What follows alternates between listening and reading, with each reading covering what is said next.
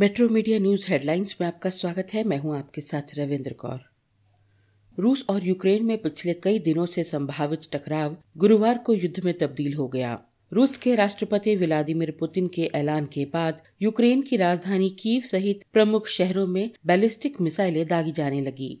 कुल मिलाकर 200 से ज़्यादा बम दागकर रूस ने यूक्रेन में दहशत का वातावरण बना दिया। रूसी सैनिकों ने यूक्रेन सहित चेरनोबिल परमाणु ऊर्जा संयंत्र पर कब्जा कर लिया है।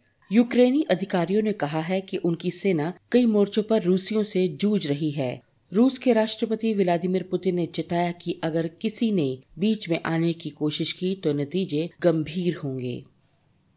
अमरीकी राष्ट्रपति जो बाइडेन ने गुरुवार को यूक्रेन में सैन्य हमले शुरू करने के लिए रूस की निंदा की और रूस पर निर्यात, बैंकों और उद्योगपतियों पर नए प्रतिबंधों की घोषणा की। उन्होंने कहा कि यूरोपीय संघ के 27 सदस्य और जी सात सदस्य भी इन प्रतिबंधों में भाग लेंगे। बाइडेन ने कहा कि अमेरिका और नाटो की सेनाएँ रूस से युद्ध नहीं करेंगी।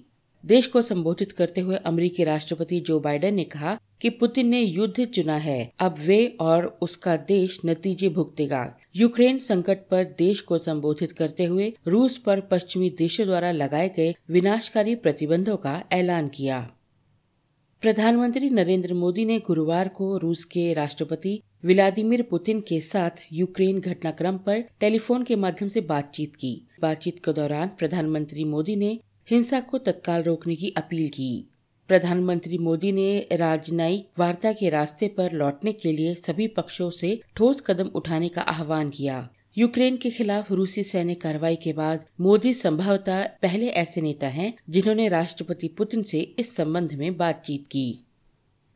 स्कूलों में हिजाब पर प्रतिबंध लगाने के मामले में कर्नाटक हाईकोर्ट की पूर्ण पीठ में गुरुवार को भी सुनवाई हुई।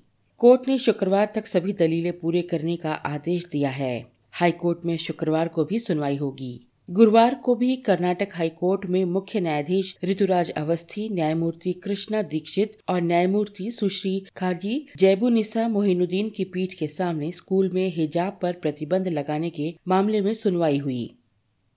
भारत ने श्रीलंका को पहले टी ट्वेंटी मैच में बासठ रनों के बड़े अंतर से हराकर तीन मैचों की सीरीज़ में एक शून्य की बढ़त बना ली है। रोहित शर्मा की अगुवाई में टीम इंडिया ने लखनऊ, एकाना स्टेडियम में पहले बल्लेबाजी करते हुए एक सौ निन्यानवे रन बनाए और इसके बाद मेहमान टीम को एक सौ सैंतीस रन के स्कोर पर रोक दिया। चरित असलंका ने 42 गेंदों में अपना अर्धशतक पूरा किया। भारत ने टी ट्वेंटी अंतर्राष्ट्रीय में लगातार दसवां मैच जीतकर पाकिस्तान को पीछे छोड़ दिया है। पाक टीम ने 2018 में लगातार नौ टी ट्वेंटी मैच जीते थे। टी ट्वेंटी अंतर्राष्ट्रीय में लगातार सबसे ज़्यादा मैच जीतने का वर्ल्ड रिकॉर्ड अफ़गानिस्तान के नाम पर दर्ज है। उसने 2018 से 2020 के बीच लगातार 12 मैच जीते थे। टेस्ट खेलने वाले देशों में यही तीन टीमें टॉप पर हैं। रूस के यूक्रेन पर सैन्य हमले से दुनिया भर के बाजारों में उथल पुथल का दौर जारी रहा। इस बीच घरेलू शेयर बाज़ार में गुरुवार को आई गिरावट से निवेशकों को तेरह दशमलव चार चार लाख करोड़ रुपए से ज़्यादा का नुकसान हुआ। वैश्विक बाजारों में आई गिरावट की वजह से 30 शेयरों पर आधारित बॉम्बे स्टॉक एक्सचेंज का सेंसेक्स सत्ताईस सौ दो दशमलव एक पाँच अंक, यानी चार दशमलव सात दो फ़ीसद लुढ़क कर चौवन हज़ार पाँच सौ उनतीस दशमलव नौ एक अंक पर बंद हुआ। बीएससी में सूचीबद्ध कंपनियों का बाज़ार पूंजीकरण घटकर 242.28 लाख करोड़ रुपए पर आ गया, जबकि एक दिन पहले इन कंपनियों का बाज़ार पूंजीकरण 255.68 लाख करोड़ रुपए था। इन खबरों को विस्तार से पढ़ने के लिए आप लॉगिन कर सकते हैं www.metromedialive.com पर। धन्यवाद।